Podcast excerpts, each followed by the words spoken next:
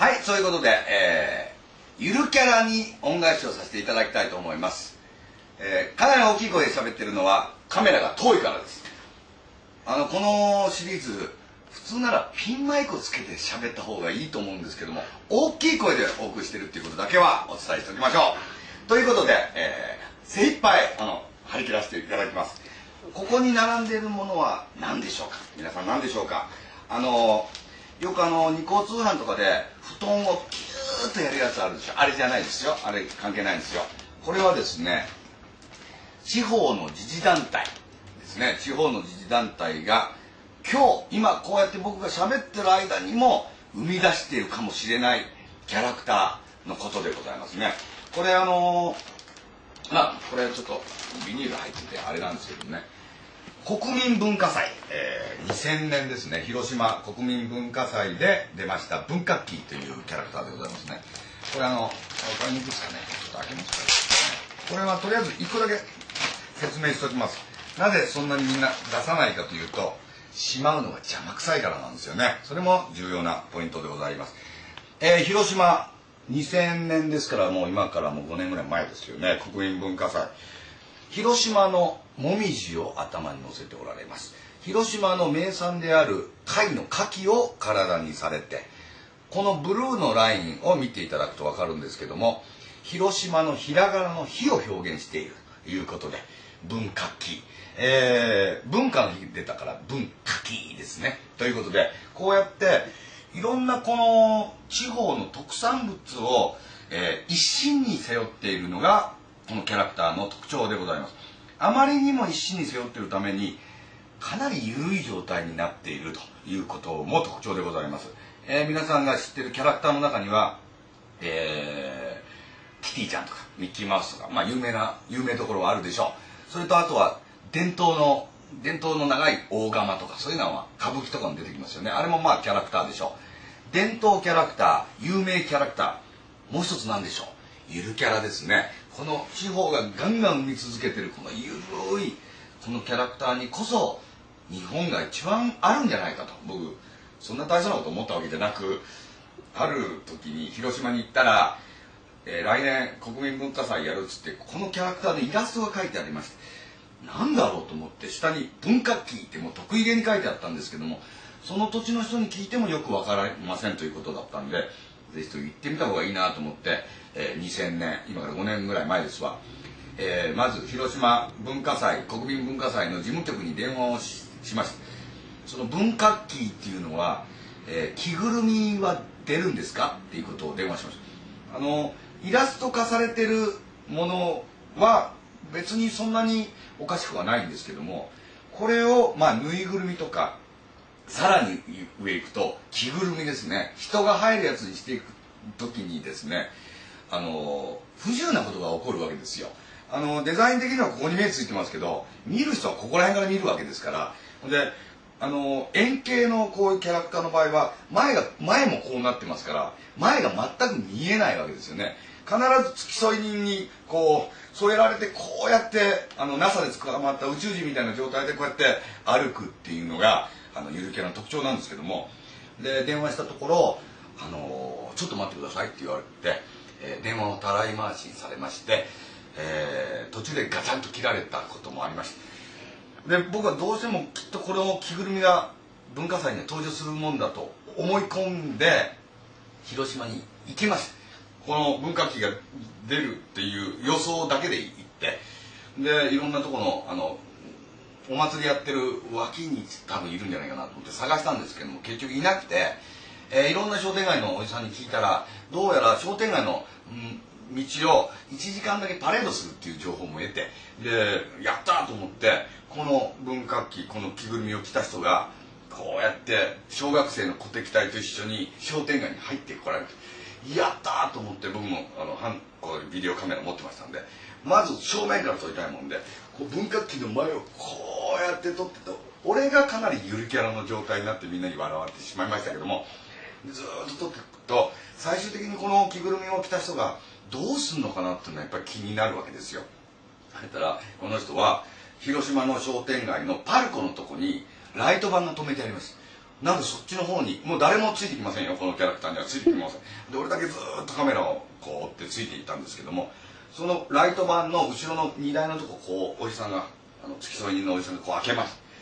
この人がお尻をこうライトバンのとこにこうつけてですねゴロンとこう入って閉めたまんま去っていったところをビデオをあの撮りましたんでじゃあその映像は後にお流しますんで見てくださいね。ということで地方に起こるこういう緩いキャラクターですね。これはうなぎのウッキーくんですね。もう当然皆さんもご存知でしょう。えー、いろいろありますよ狭くないよこれあれですよもう意外なことに草冠になってるんですよ。もう分かんないでしょ。もう一瞬分からないんですよ。あのゆるキャラっていうのは。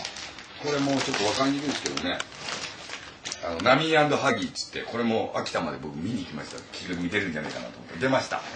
えー、秋田でワールドゲームズ2001年、次の年ですね、僕。絶対出るに違いないと思って行ったところ、やっぱり世界各国からあのオリンピックみたいなあの競技だったんで、いろいろ来てらっしゃるわけですよ。きっと1年ぐらい前から秋田にその大会があるっていうことで、えー、会議があったと思うんですよゆるキャラ会議がでうちも何か打ち出していかなきゃなんないと世界に向けてっていうことで秋田は何だろうってことになった時にやっぱり生ハゲだってことになったんでしょう。夏の暑い盛りでしたわ。生ハゲ全然似合わないんですけども。生ハゲっていうとやっぱり包丁持ってるわけですよ。今この物騒なこう時代に包丁はまずいだろうって多分なったんでしょう。包丁はなくなってました。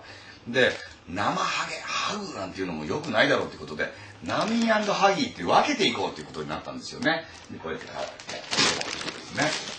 あとねこれタラ丸っつってね北海道の方なんですけどもタラなんですよねあの魚のタラタラとアスパラガスが有名なんですよそこでタラがアスパラガスを持ってるタラ丸っていうキャラクターですねこれいろいろいますよ。そうですね。これ、これ、ちょっと、わかりますかこれ。もう開けませんよ。開けませんけど。これはね、大分のキャラクターなんですよね。こういうキャラクターなんですけども。これも着ぐるみがありました。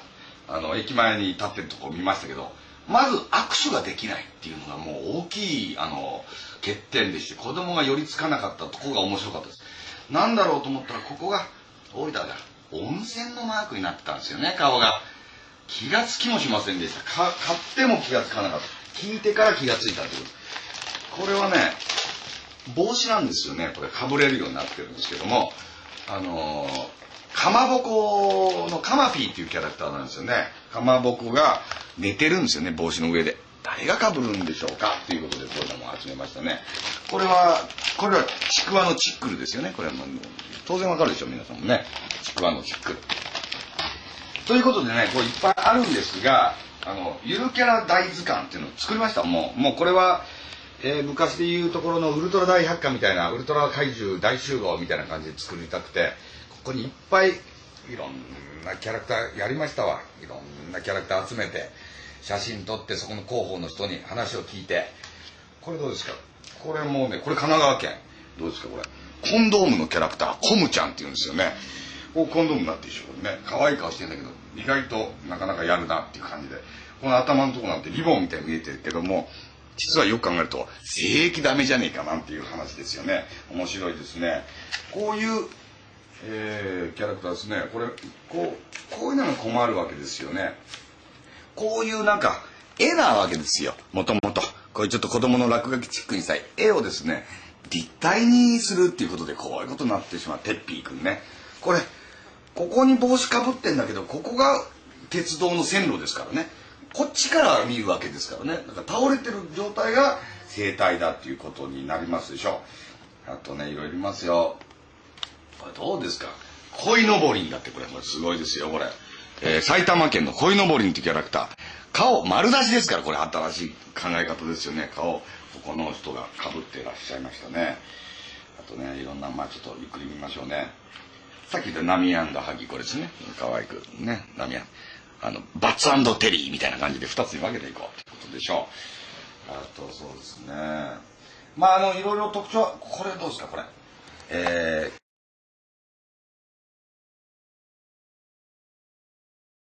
京都府丹後丹後町のコッペちゃん。あのコッペガニって言ってちっちゃいカニが有名なんですよ丹後町。でもねこの和服決戦のいかがかなこれ。こここんなバラバラにこっちも出ちゃってるしこれどうすかねこのコッペちゃん。コッペちゃんでしょ？ちょっと待ってください。いろいろ見せたくなっちゃう。面白いですよ。あのゆるキャラの世界は、えー、皆さんが東京にねあの若い頃来て東京の大学行かれたり東京で就職されたりいろいろするけどもまあおかんみたいな存在ですよね。自分はもう23年すると東京人になりすまして裏原宿とか言ってんのかもしれないけども田舎帰ったら待ってますからね。君たちのキャラクターが君たちの県のキャラクター待ってます。どうですか奈良県パゴちゃん。パゴっていうのは塔のことなんですよね。そんなパゴだって言うんですよ。そんな難しいこと知ってんの仏像マニアの俺でもギリギリですからねパゴだ。で柿食えば金が鳴るなり法隆寺なんていうような柿が逆さまについてますからねこれ。すごいでしょ。さすが奈良県。面白いこと考えますよね。えー、分かりやすいところではですね。どうですかこのピアート君。ピアート君鳥取県出身。17回国民文化祭ピアート。ピアーっていうのは梨のことですね。20世紀梨。21世紀にも入ったにもかかわらず、えー、大切にしていこうってことで20世紀梨。でピアートアート。F で持ってるでしょ？アートでピアート。でここここの頭のとここちょっと芯があるでしょ？ニューニューってなってるでしょ？鳥取県のひらがなの「と」を表現してるわけですよね。言われないと誰も分かんないですよね。そこがすごいわけです。ゆるキャラの凄さはそこにあるわけですよね。えー、そうですね。まあゆるキャラを。これどうですか？これ割とあっちでは人気あると聞いてます。徳島県すだちくんまあスーパーマンみたいにしてる S はスーパーじゃなくてすだちの S なんですよね。なぜこの口元をですね三角にして黒く塗ったかっていうことですよね。このこの南信介感どうなんですかねこれ。これもうちょっといろんなキャラクターこの松の木になったりね。マッピー君って言いますねこれね。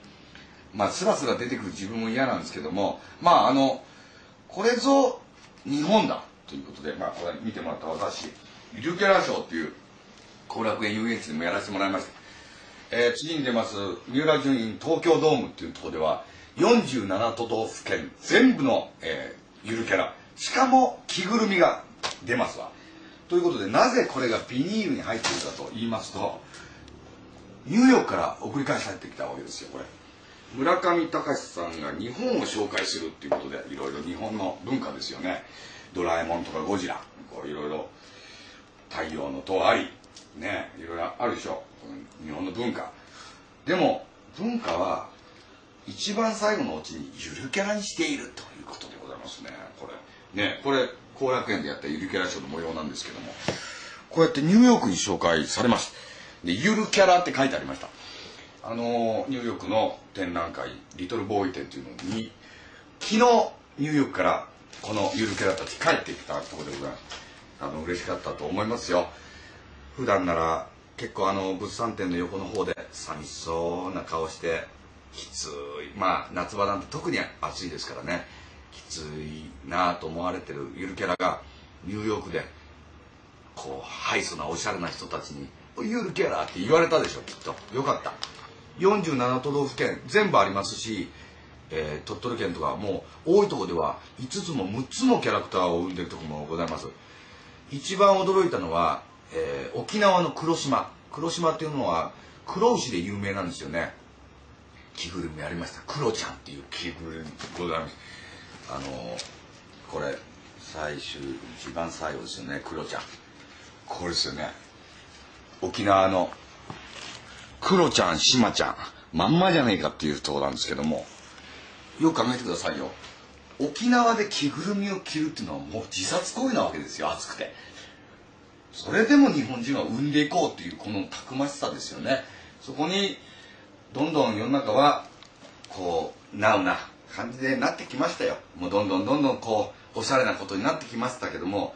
自分の剣見つめ直してくださいね。こういうキャラクターがワンサと日本にはいるということで。日本人はずっと昔から、まあ、歌舞伎もそうですけども着ぐるみを作るのが大好きなあのあの種族でございます。ゴジラも着ぐるみに入ってたでしょう。今どんどん CG になってきますけども着ぐるみのやっぱりこのあったかさっていうんですかね。一応ネーミングゆるキャラっていうのをしましたけどもなかなか地方自治団体の方がそういうネーミングでは貸していただけないっていうこともありましてゆるキャラの「ゆ」はユニークだ。